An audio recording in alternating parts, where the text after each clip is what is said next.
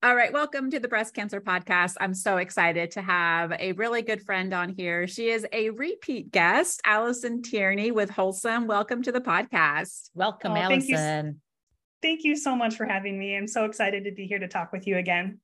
So last night in preparing, I was listening to the podcast you were on before, and it's called Empower Yourself with Food. And it is our most listened to podcast. It, ever since you've come on, it has been number one. So I know people really enjoyed hearing from you and hearing the information because empowerment is so important through a breast cancer diet or through any diagnosis, really, and the importance of food. But when I was listening to the podcast, I looked at the date. It was March 2022.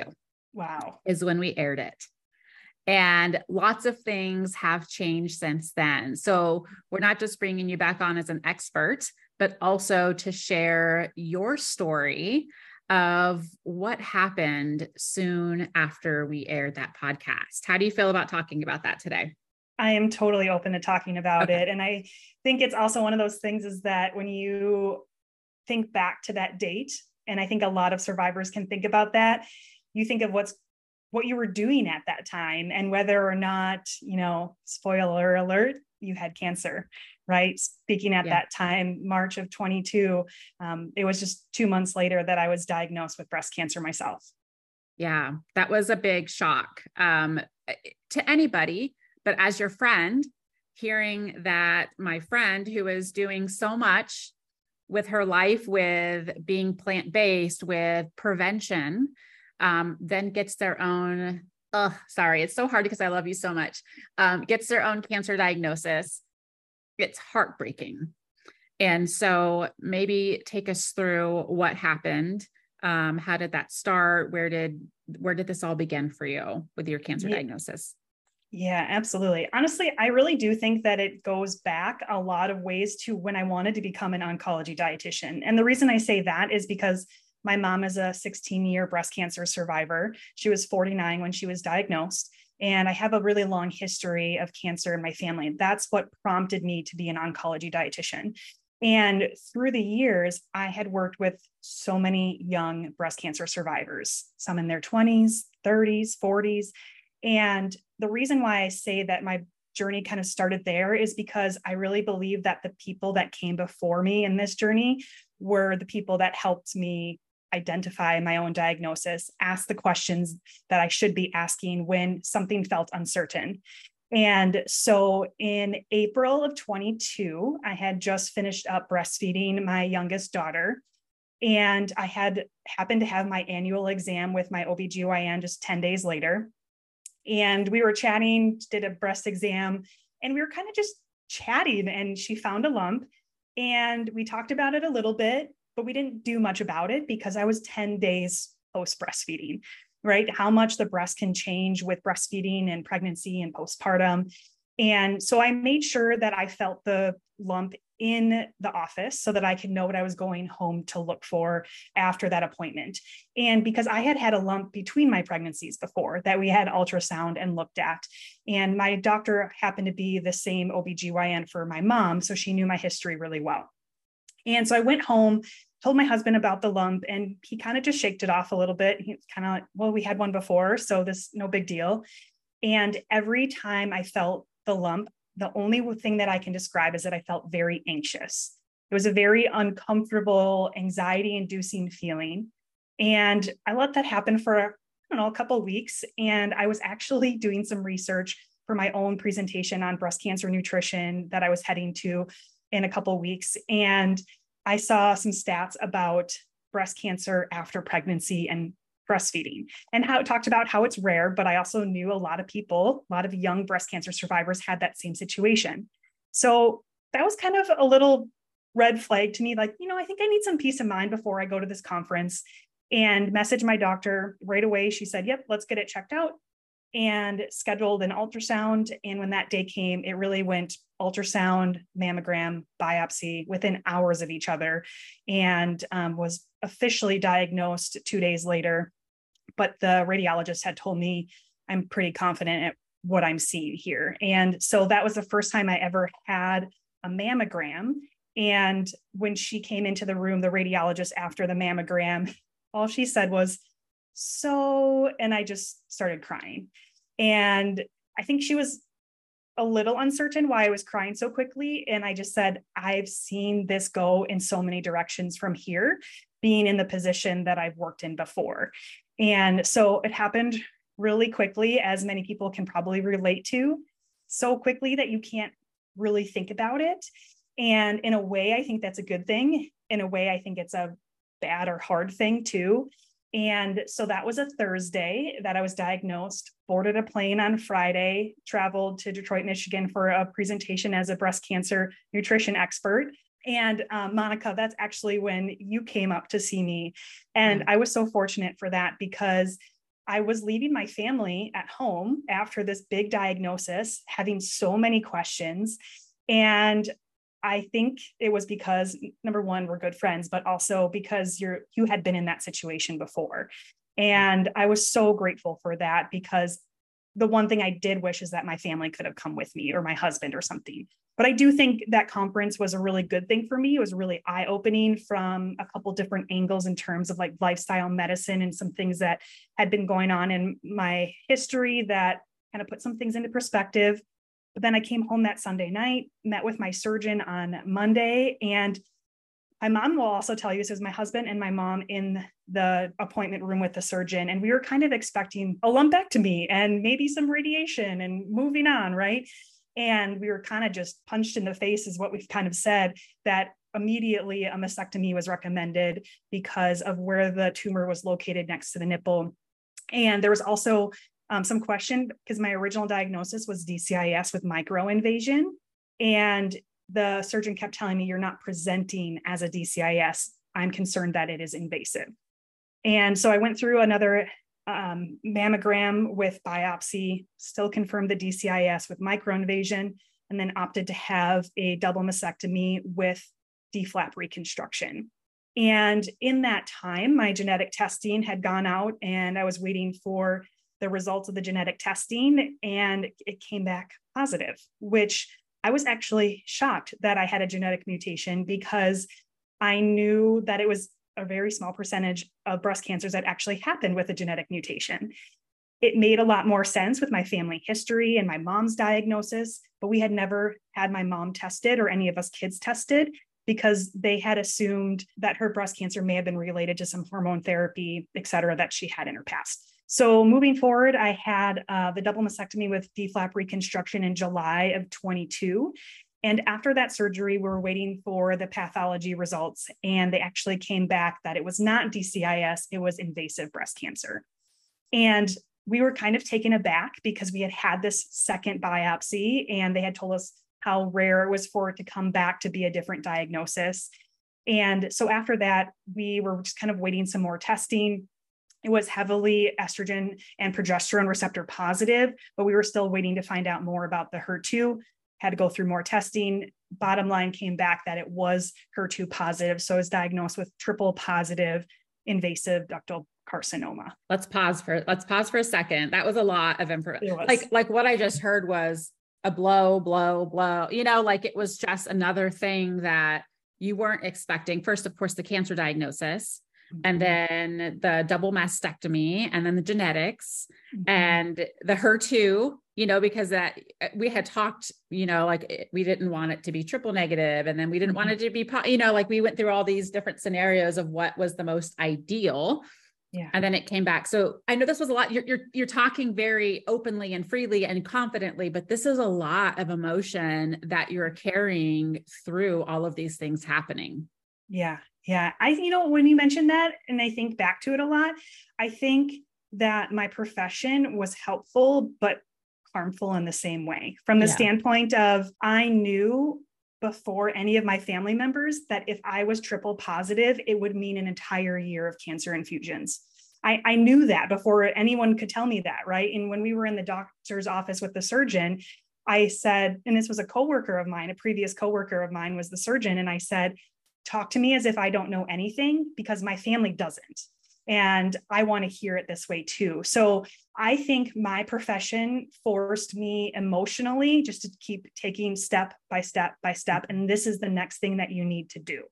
Yeah. That's yeah. a great way to look at it. And I, I remember talking to you because you knew so much. You just you have so much knowledge and knowing what's good, knowing what's not so good as far as the diagnosis and moving forward that way. Um, how did you take care of yourself emotionally mm. through all of this? I think in the beginning, I didn't probably do a great job of it.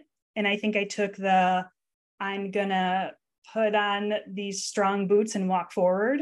And that's what I can do right now for myself and my family because I did somewhat know what to expect. I always told patients beforehand that I don't know what it's like to sit in your shoes. I've helped hundreds, if not thousands, of people through that alongside them, but I had never sat in those shoes before. And now I'm sitting, standing in those shoes, sitting in that chair, trying to navigate wow, I really am going to have this experience that my patients have had so closely. And I think I was probably more concerned with managing my husband's emotions and my kids' emotions and the people around me rather than my own. And looking back, I really don't think the emotional part of it hit me until maybe halfway through chemo when mm-hmm. I mm. really had felt that emotional what is happening right now type of feeling and mm-hmm. addressing that and i the first thing that i did was work with a counselor um, we i feel very fortunate to have access to a cancer counselor through my cancer center and that was one of the best things that i've done for my emotional health through this entire process that's great that you took that step to do mm-hmm. that so you had your DIEP flap and i think you're getting ready to talk about chemo after your yeah. DIEP is that tell me tell us what kind of chemotherapy you did so after my DIEP flap, I was going to start Taxol and Herceptin. And so I started Taxol and Herceptin at the end of August, and I had 12 weeks of weekly chemo with the Taxol and Herceptin. After the 12 weeks, then I switched over to three weeks, every three weeks of Herceptin. And I can actually tell you today is when we're recording this, I actually had my last treatment on Thursday, just a few days ago. Oh. So I oh. had that full year of treatment and I've gotten to have a little bit of that celebration and yeah. celebrate that one year of treatment. So I did chemo. Um, I did multiple things to kind of empower myself and help myself through chemo. And that's another area where I feel very blessed to have worked in this area to know what I could do to empower myself and make myself stronger throughout the entire process. And um, for those of the, that can see us, I have long, long hair right now. I cold capped during chemotherapy and I did have very good success it was a lot of work, but it was a great success for me. And you can kind of see where it's growing back when my hair is up. And I like when my daughter says, Mom, this is your chemo hair here. And it's nice Aww. and short and curly. Aww. So I had really great success with that. And um, I mean, I definitely have had trials this entire way, but I've had really good success as well. And I do think part of that has a lot to do with my diet and lifestyle. And then also really focusing on the emotional and mental health of this journey for myself too because i'm a big advocate in like whole person health right? It's yeah. not just about diet. It's not just about exercise. It's about all the other pieces of it too. So how do you feel like with your diet? You know we talked about being plant-based plant power on the last podcast. How do you feel that helped you through this yeah, I have a strong belief that being plant based has really helped me. I don't want to speak for every survivor, but I like to think that most of us are going to ask that question of why, right?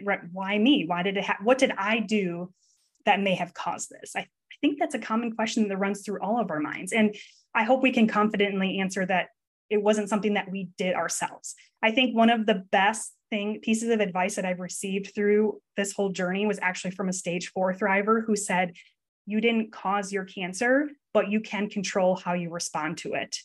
And to me, that was really empowering and encouraging because when I was diagnosed, I thought to myself, okay, I have a really good diet, really been physically active, I have a healthy weight. You know, when you walk into that oncologist office and they say, Do you drink? No. Do you smoke? No. Are you healthy weight? Yes. Do you exercise? You know, I yeah. can check off all the boxes the way that it's recommended. And yet you still develop cancer. And that's frustrating and upsetting and scary all at the same time. And I've always been this really big believer in prevention, but I thought about kind of want to change that word and kind of take it out of this and talk about reducing risk, right? Because it was actually an integrative oncologist who told me like there's no such real thing as prevention because we are all prone to cancer. We can mm-hmm. all develop cancer and it does not discriminate by in any way. And so I really like kind of focusing on reducing the risk of recurrence because I think prevention can be an empowering, but I think reducing the risk of recurrence is even more empowering because it takes away some of that guilt or that fault that feels like we put it on ourselves. Mm-hmm. And so for a long time, it was okay, all these things that I did, quote unquote, right. And I say it like that because I didn't do everything perfect, right? I was just barely out of my postpartum year with having a second child. There's no way I was doing everything perfect. But what I realized that the things that I've done, quote unquote, right, were the things that were going to help me through this. That's when I really started taking that those strides forward and helping myself get through that journey when I could leave some of the I guess the best way to say it, some of that negativity behind and just move forward. And it doesn't mean that I wasn't angry about it or upset about it on certain days, but when I was able to focus on the, okay, you have this, this happened, what are you going to do about it? And that really empowered me to move forward. People may look at you and say oh look alison had it easy. She didn't you know lose her hair. She's exercising still. Because i know you post about going to CycleBar. activity was a really big part. How do you manage your emotions? And people are purely going on perception their own perception of how well you did because cancer is still cancer at the end of the day. How do you manage that? Because it, it can be deceiving.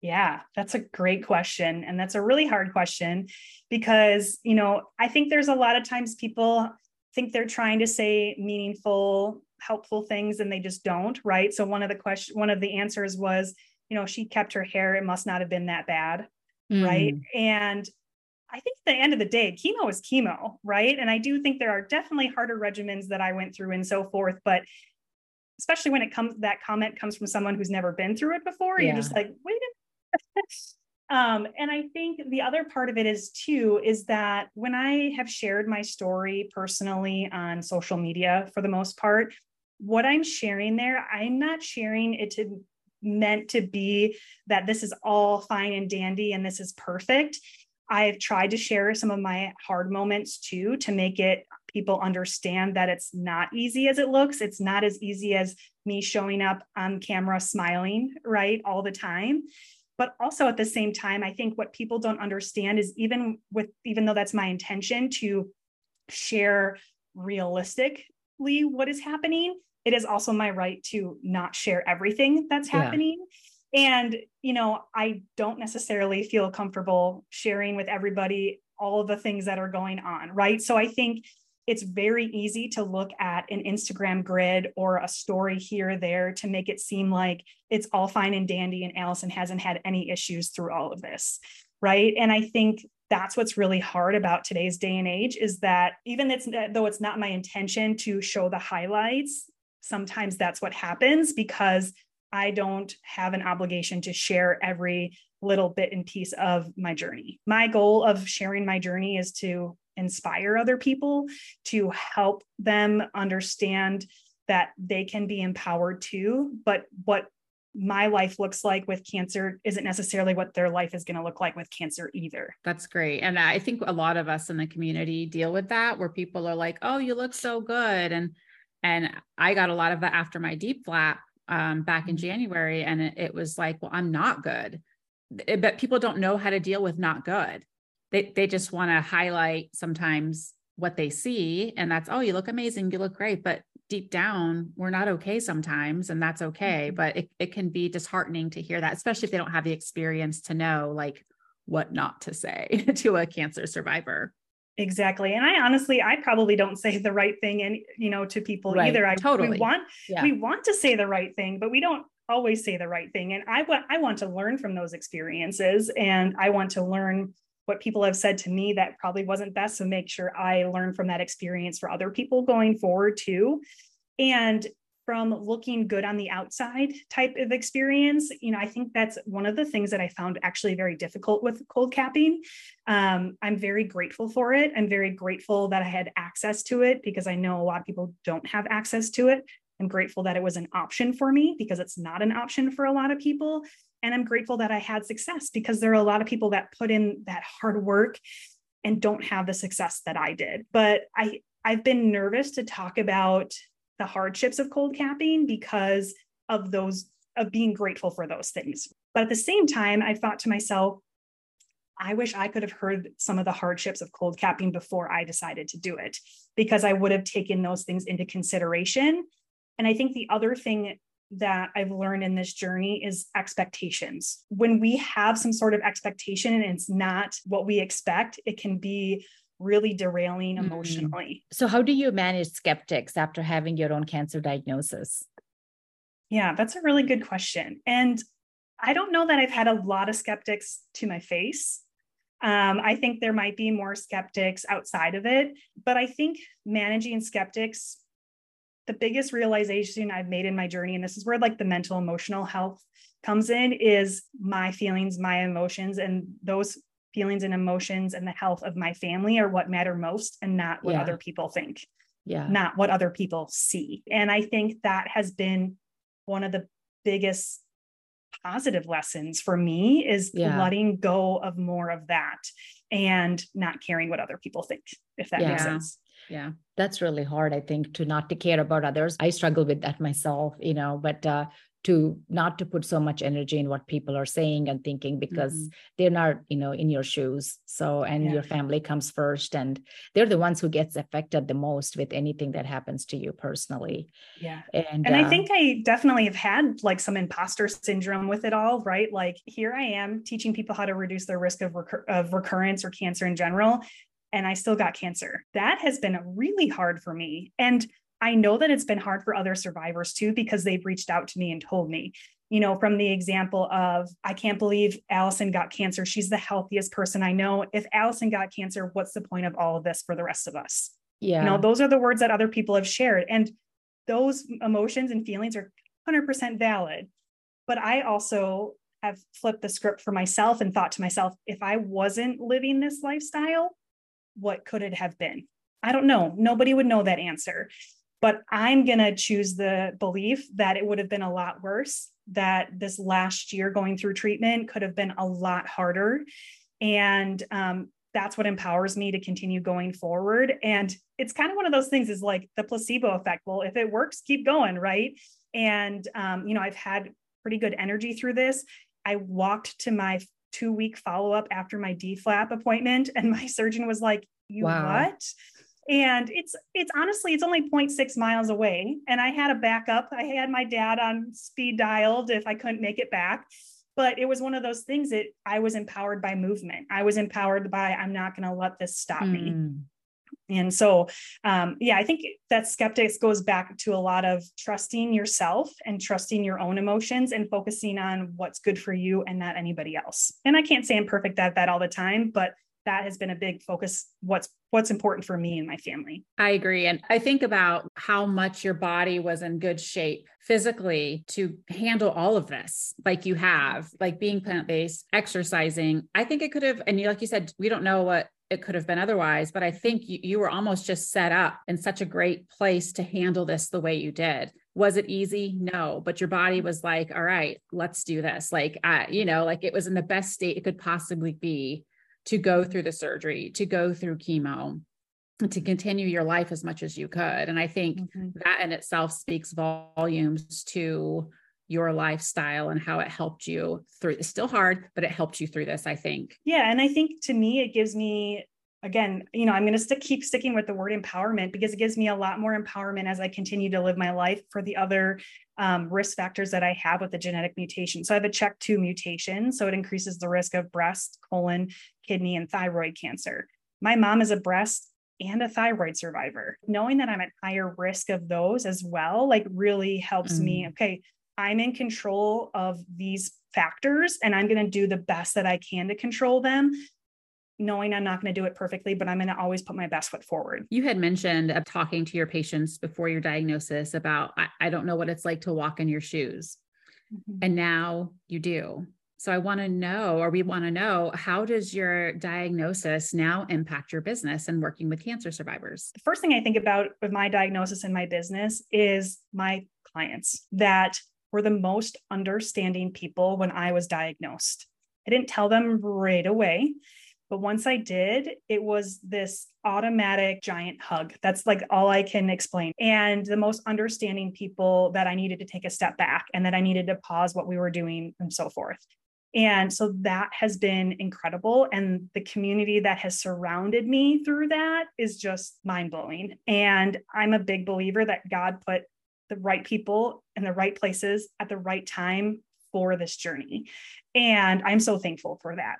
Now, when it comes to, you know, as my business moves forward, I think that it helps me put myself in other people's shoes a little bit better. It gives me a very unique perspective than many other providers could maybe have because of having my own diagnosis.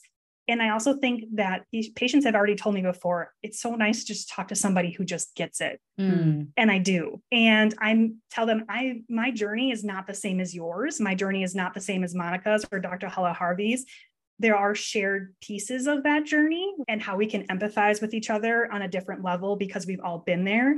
And I think that there are also situations, as much as our loved ones and those people right beside us for this journey that aren't cancer survivors want to try to understand, they want to try to be in your shoes as much as possible to help you through it.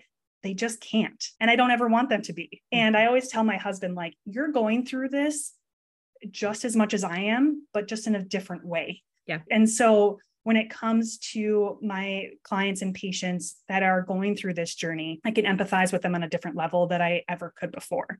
So I always tell people I would have never wanted to experience this way, but moving forward, I want to use what I've learned to be able to inspire and empower others to keep going forward and people that may have a story that sounds like mine. And because I think it could be really easy just to give up and stop focusing on controlling the controllables, but to empower them just to keep going and grab the reins as much as possible.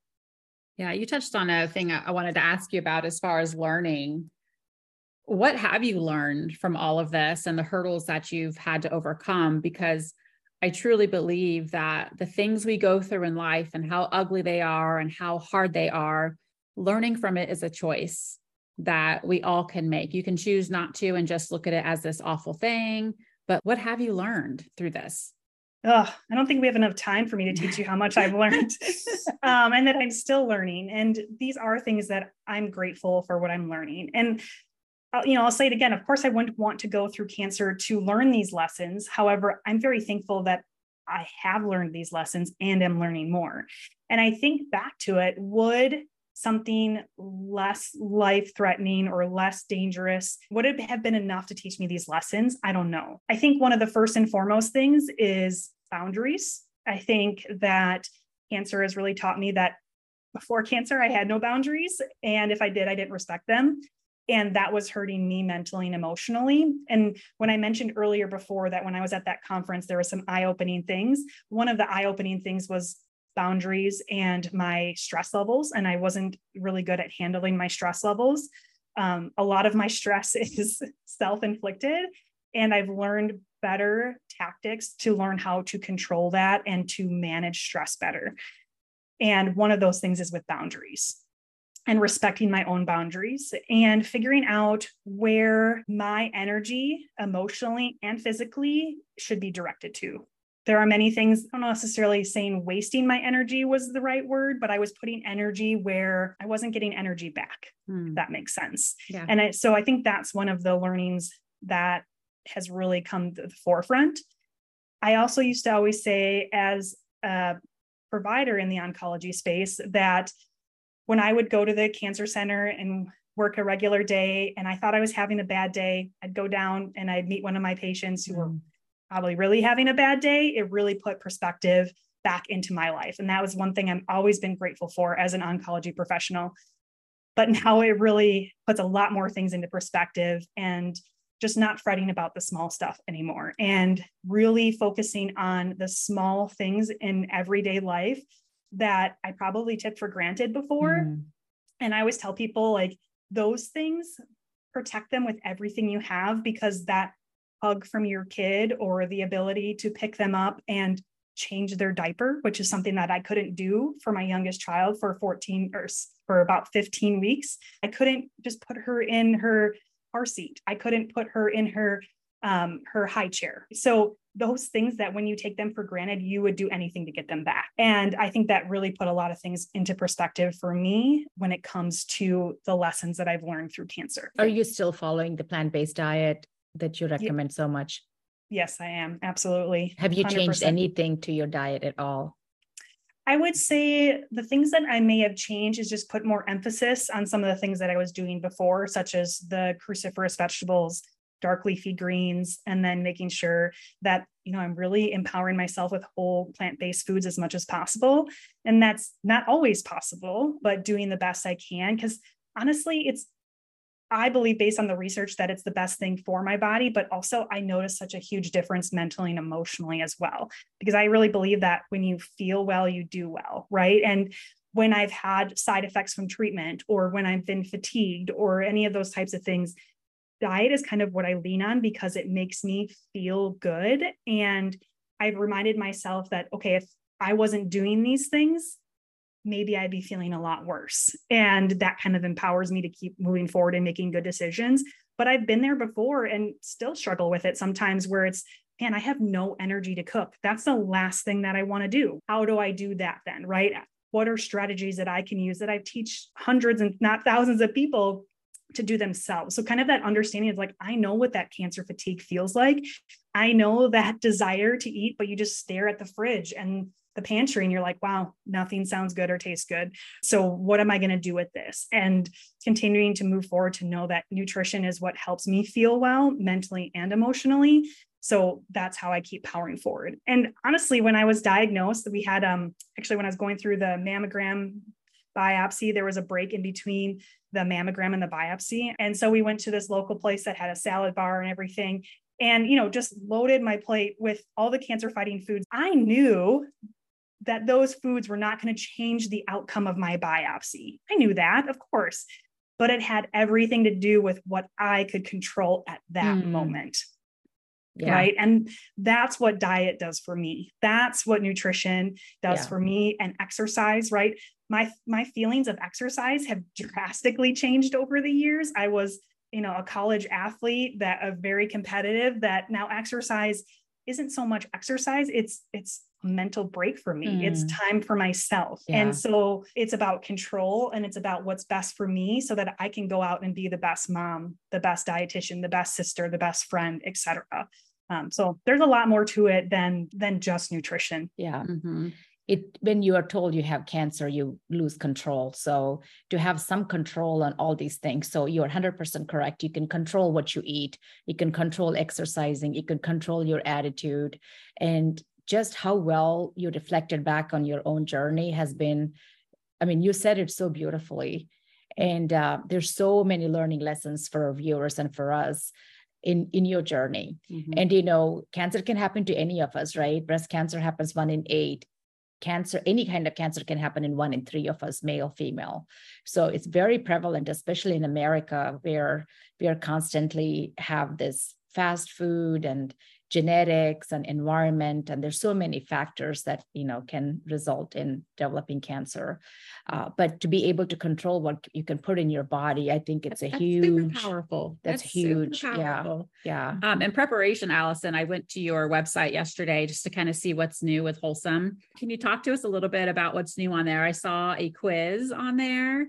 I saw yeah. that you're doing something regarding like cancer myth. Are you yeah. busting these myths for people yeah, absolutely. So a lot of people have asked me if I've been working in the last year, and I took a fair amount of time off, especially around my DIEP flap surgery and so forth. But I've actually been working a little bit behind the scenes um, when I've felt good, which has been a really grateful thing for me that to take the time to work when I feel good and take the rest when I need to rest. And some of those things that I've been working on is um, a brand new quiz, and that quiz is um. It's called "What's Your Cancer Nutrition IQ?" And the reason why I wanted to develop the quiz is because I really think knowledge is just so powerful. And if we can start with knowledge, that knowledge is kind of that big, huge basis for empowerment. I always tell people as a dietitian, I don't need to tell you that broccoli is good for you, right? I do not need to tell you that. But if I can teach you that broccoli contains something called sulforaphane and glucosinolates, that has some of the best anti cancer properties there are, and if I can tell you how to incorporate it into your diet in a delicious, easy way, how much more inclined are you going to be able to do that? Right? To be like, oh, okay, I need, I want to put a little extra time to get this into my diet because of the great benefits it has. When I developed the IQ quiz, it was really this idea of, okay, I want to bring some more awareness around some of the cancer nutrition information there is out there and also help people to understand where their knowledge lies so that it can help them direct in what direction maybe they want to move in in their own cancer journey. So I think it's kind of fun. I'm a nutrition nerd, so like I would be all about a nutrition quiz for myself we can go on to my website. It's wholesomellc.com. And right at the top, it says, um, What's your cancer nutrition IQ? Take the quiz. Um, I believe it's uh, like 11 questions. And I try to um, ask some tricky ones, but not too tricky ones. But then after you take the quiz, depending on what you score, I point you in more direction of resources that can continue your learning and your empowerment. The other thing that I do have on there is I also have a free masterclass that I call it cut through the noise, which is really talking about all that information that surrounds us in the internet about cancer nutrition and some of these common myths. Um, I'll tell you the myths that I go through. Um, one is the sugar feeds cancer myth. Also, we talk about alkaline diet and then also like what's the best diet for a cancer patient because i think oftentimes it's thought to be as like one particular diet is best for everybody and that might surprise you as somebody who's a plant based dietitian that I don't necessarily say that vegan or vegetarian is something that you have to do, right? But what does the research say? Um, I'm very focused on what research says. What do we have the information for? And so you can go ahead and go through the masterclass and learn a little bit more to empower your journey forward. And if people are interested in working with me moving forward in that, I'd be honored to do that. Um, and I have some a course and a couple different group programs that I've launched as well. Um, but I'm all about empowering other people with knowledge, allowing them to help take control, no matter whether they work with me or not. I'm just here to help guide them. That's wonderful. I have recommended you to so many of my patients because anytime anyone has any question on nutrition, diet, I'm like, yeah, go listen to Alison. She has all the answers. So thank you. I really appreciate that. The most common question I ask about, I get asked is about soy. And yes. so listen to mm-hmm. Alison. She has yep. the answer. She, so yeah, I, yeah. when I was listening to the podcast yeah. yesterday, I'm like, yep, we talked about soy yeah. on empower yourself with food. So yeah. Actually, one thing I wanted, I remembered that we talked about soy last time. And I think a lot of people on the breast cancer podcast would be interested in. There's a new research that came out, and it isn't specifically done on breast cancer patients, but it was done on diet and hot flashes and other vasomotor symptoms like um, night sweats, et cetera, which can be so impacting for many of us breast cancer survivors, depending on um, what type of medications we may or not be taking. And in the past, there wasn't a lot of research about what diet or nutrition could play a role in helping to reduce hot flashes. But this study came out and showed that there was a huge decrease in hot flashes with the consumption of soy every day. Um, so actually, so there was a study published by the North American Menopause Society in the journal Menopause that found a plant-based rich diet in soy reduces moderate to severe hot flashes by 84%. No way. I saw that. From yeah. nearly five per day to fewer than one per day. During the 12 week study, nearly 60% of women became totally free of moderate to severe hot flashes, and overall hot flashes, including mild ones, decreased by 79%. That's amazing, yeah. Alison. And as a reminder, or maybe as a review, let's yeah. talk about what type of soy we're talking about yes. um, and what we're not talking about when it comes to soy. Yes, we are talking about soy in its preferably most whole food form. So, this particular study, they actually included a half a cup of soybeans every day. Um, and when I was looking even closer at the study, they had an Instapot, which is how they actually ate or cooked their soybeans every day and added them to soup or salad. We also would be talking about soy in the form of a lot of studies that look at soy using soy milk. They're also using tofu, tempeh, those types of soy. Now, what we're not talking about is like soy supplements or mm. isoflavone. So, isoflavone is the type of phytonutrient that is specifically found in soy that has been shown to be helpful to reduce the risk of breast cancer and other hormonally positive cancers. So, you wouldn't want to go out and buy like an isoflavone supplement and add it to things. Because those have been shown not to really have an improvement. It's when it comes from the whole product as much as possible. And that's where I always go back to nutrition too. It's so much about the whole food rather than isolating the individual components of it. Because when we start to isolate some of the individual components, we might be putting ourselves at risk for certain things. So, for example, when um, individuals with lung cancer were undergoing radiation therapy, but taking high doses of vitamin E, which is a known antioxidant, it actually increased their risk of progression. Something that we would assume that would be healthy for us because it's vitamin E. But when we isolate it and take it in large doses, we don't necessarily see the same thing. So, we want to always try to aim for it to be in its most whole food form as much as possible. And there is, of course, some processing that happens to soy milk or tofu, but these are still relatively good sources of soy that are really versatile and can be really tasty. I was the person many years ago that was so hesitant about soy, mostly because I didn't know how to cook it. I didn't know what to do with it. And I joke with my clients about how I purchased a thing of soy, uh, or excuse me, I purchased some tofu and I kept it in the fridge and I looked at it and I looked at it and then it finally expired so I could throw it away. and it's because I was so hesitant about how to cook with it. Now, once we cooked with it, once I experimented with it, it, it's one of the most versatile things that we use in our home. My kids love it.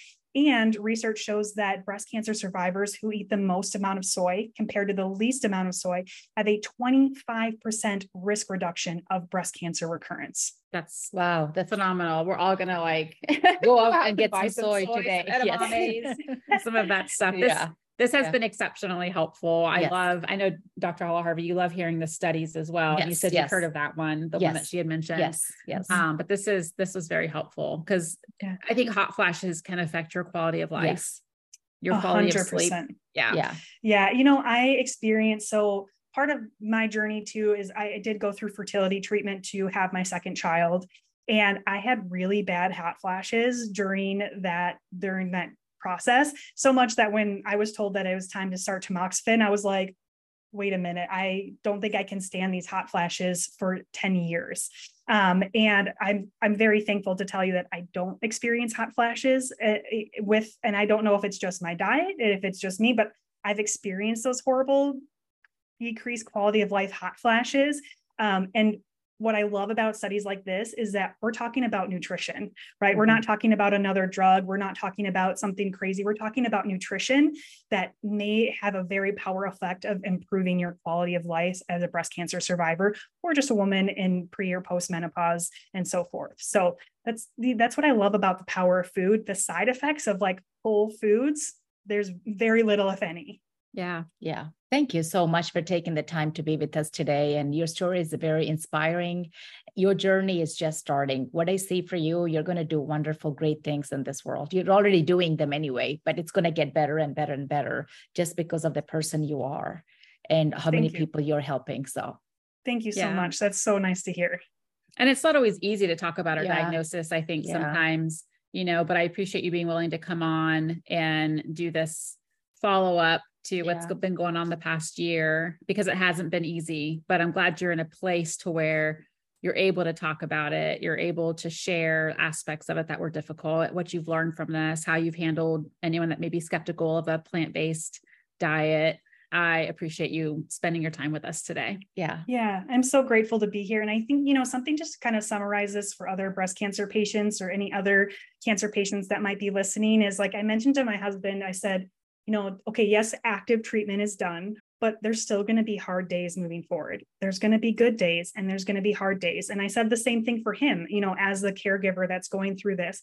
And that's okay. Giving grace to ourselves in that mm. entire mm. process of healing is super important, whether you're, you know, four days out of your last treatment like me or you're five ten years right down the line and i think we all need to give ourselves a little bit more grace when it comes to not only physically healing, but emotionally um, healing and growing as well.